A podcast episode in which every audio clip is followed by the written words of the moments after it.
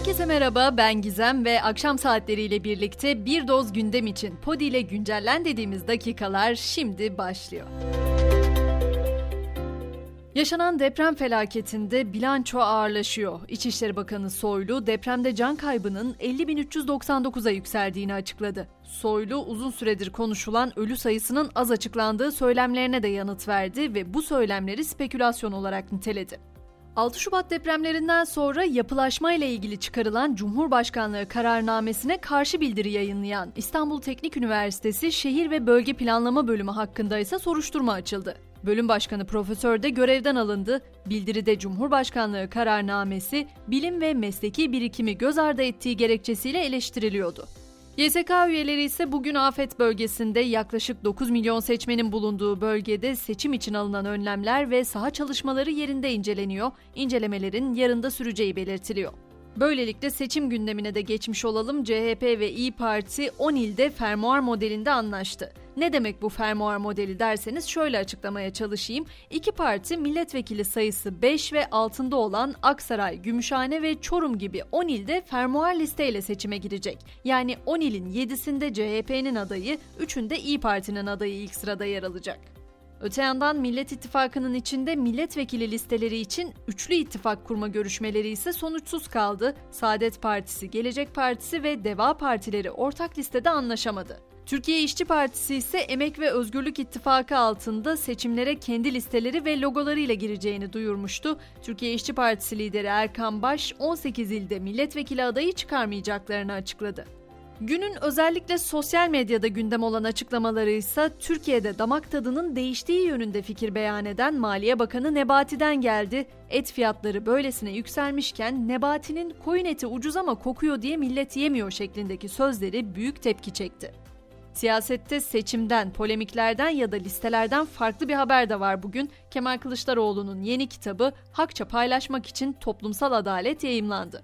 Kılıçdaroğlu kitabını "Devletime ve milletime hizmet ettiğim günlerin hatırası, aileme bırakacağım önemli bir miras" sözleriyle anlattı. Yine akşam saatlerinin sıcak gelişmelerinden Türk hava sahası Irak Süleymaniye Havalimanı'nı kullanacak hava araçlarına kapatıldı.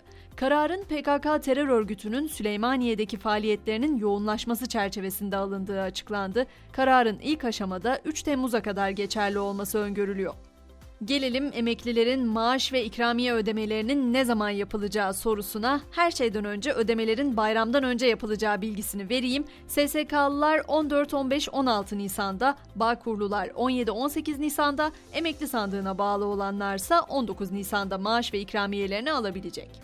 Yavaş yavaş dünyadaki yolculuğumuza da başlayalım istiyorum. Dışişleri Bakanı Çavuşoğlu, NATO üyeliği için Türkiye'nin onayını bekleyen İsveç'e tepki gösterdi.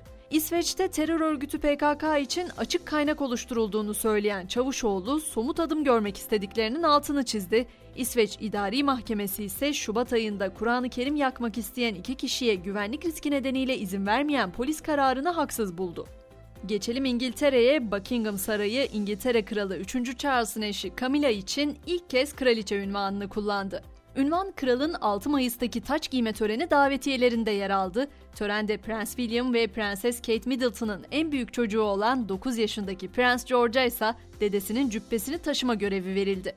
Yine bugünün çokça konuşulan haberlerinden biriydi bu. Hindistan'da düğün hediyesi can aldı. Yeni evlenen çifte hediye diye gönderilen ev sinema sistemi prize takılır takılmaz infilak eden patlayıcılarla donatılmıştı. Yaşanan patlamada damat ve erkek kardeşi hayatını kaybederken dört kişi de yaralandı. Şüpheli eski sevgili ise gözaltına alındı.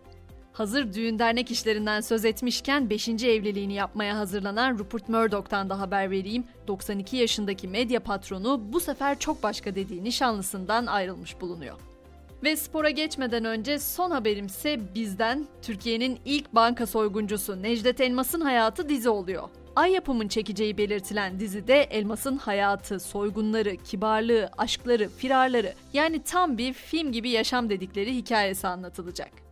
Artık spor diyelim. Galatasaray Türkiye Kupası çeyrek final maçında bugün Başakşehir'i ağırlayacak. Mücadele saat yirmi otuzda başlayacak. Almanya Kupası çeyrek final maçında ise Leipzig bugün Borussia Dortmund'u ağırlıyor. Maç Türkiye saatiyle yirmi bir kırk beşte başlayacak. Ve gündem böylesine yoğunken, bir yandan da kendi özel koşturmalarımızla boğuşurken, Güncellen'i bu akşam hayatla ve kendimizle mücadelemizi en güzel özetleyen cümlelerden biriyle noktalayalım istiyorum.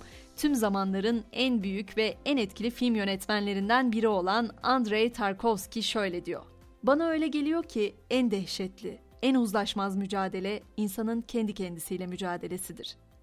Yarın sabah yeniden görüşünceye kadar şimdilik hoşça kalın.